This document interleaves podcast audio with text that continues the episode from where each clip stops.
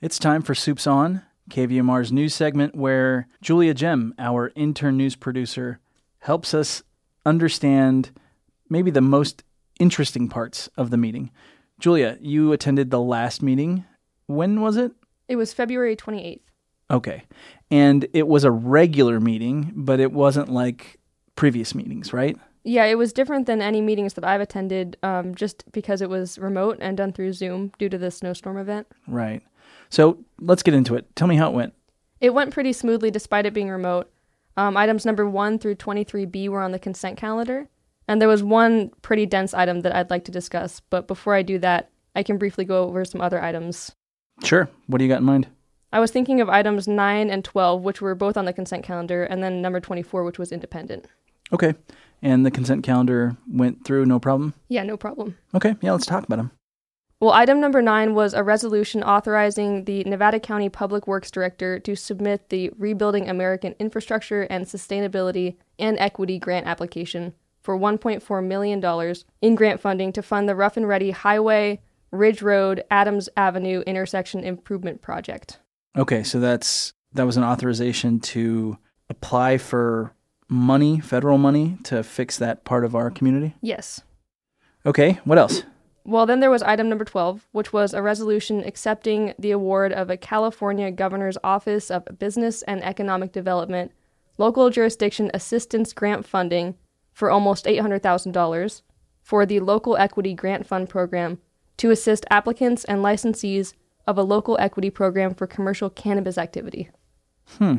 That's money to help local cannabis farmers. Yes. Okay, and you also mentioned item 24. Yeah, item 24 was a resolution proclaiming March of 2023 as Nevada County Women's History Month. What does the county have in mind?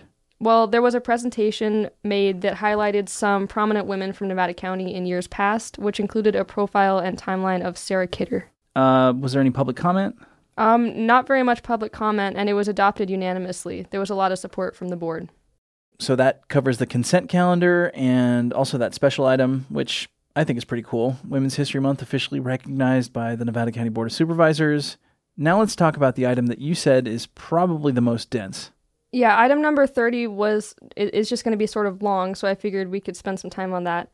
Um, it was a public hearing to consider a resolution to certify the adequacy of the final environmental impact report for the Nevada County Broadband Program in accordance with the CEQA section 15168. What's what's the idea here?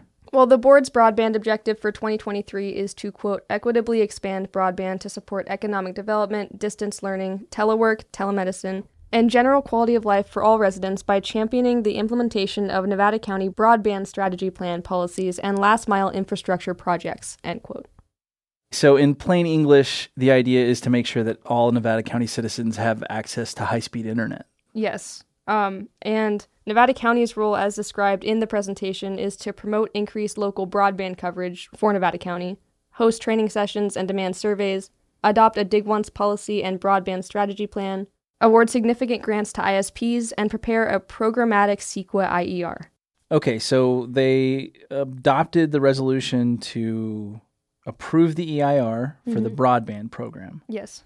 Tell me what the broadband program is. Um, the broadband program's job would essentially be to fulfill the board's uh, broadband objective that I mentioned earlier. It would provide countywide coverage, including the incorporated cities and towns. It would not include state or federal lands. But there's a pretty rigid CEQA process that must be followed in order to implement something like this. Uh, first, there's scoping. So there was a notice of preparation that was issued on December 17th of 2021. Then a draft EIR was made with a comment period spanning from September 30th to November 14th of 2022. And then after that, the final EIR was released, this one on February 10th of 2023, and it responds to comments and includes revisions to the draft.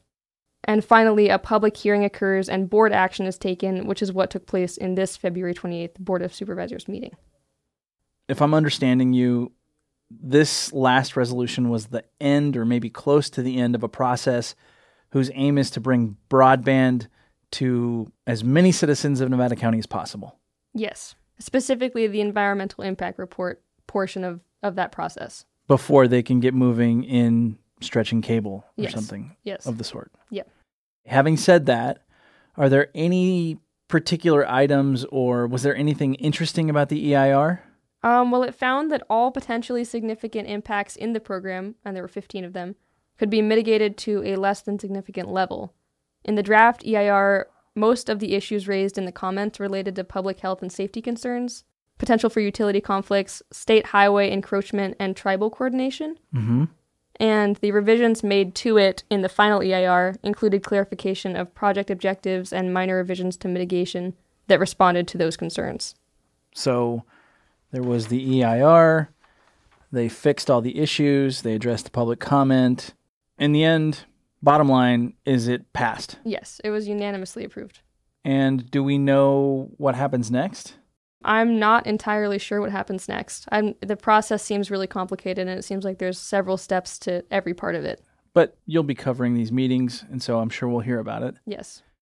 All right, well, good news.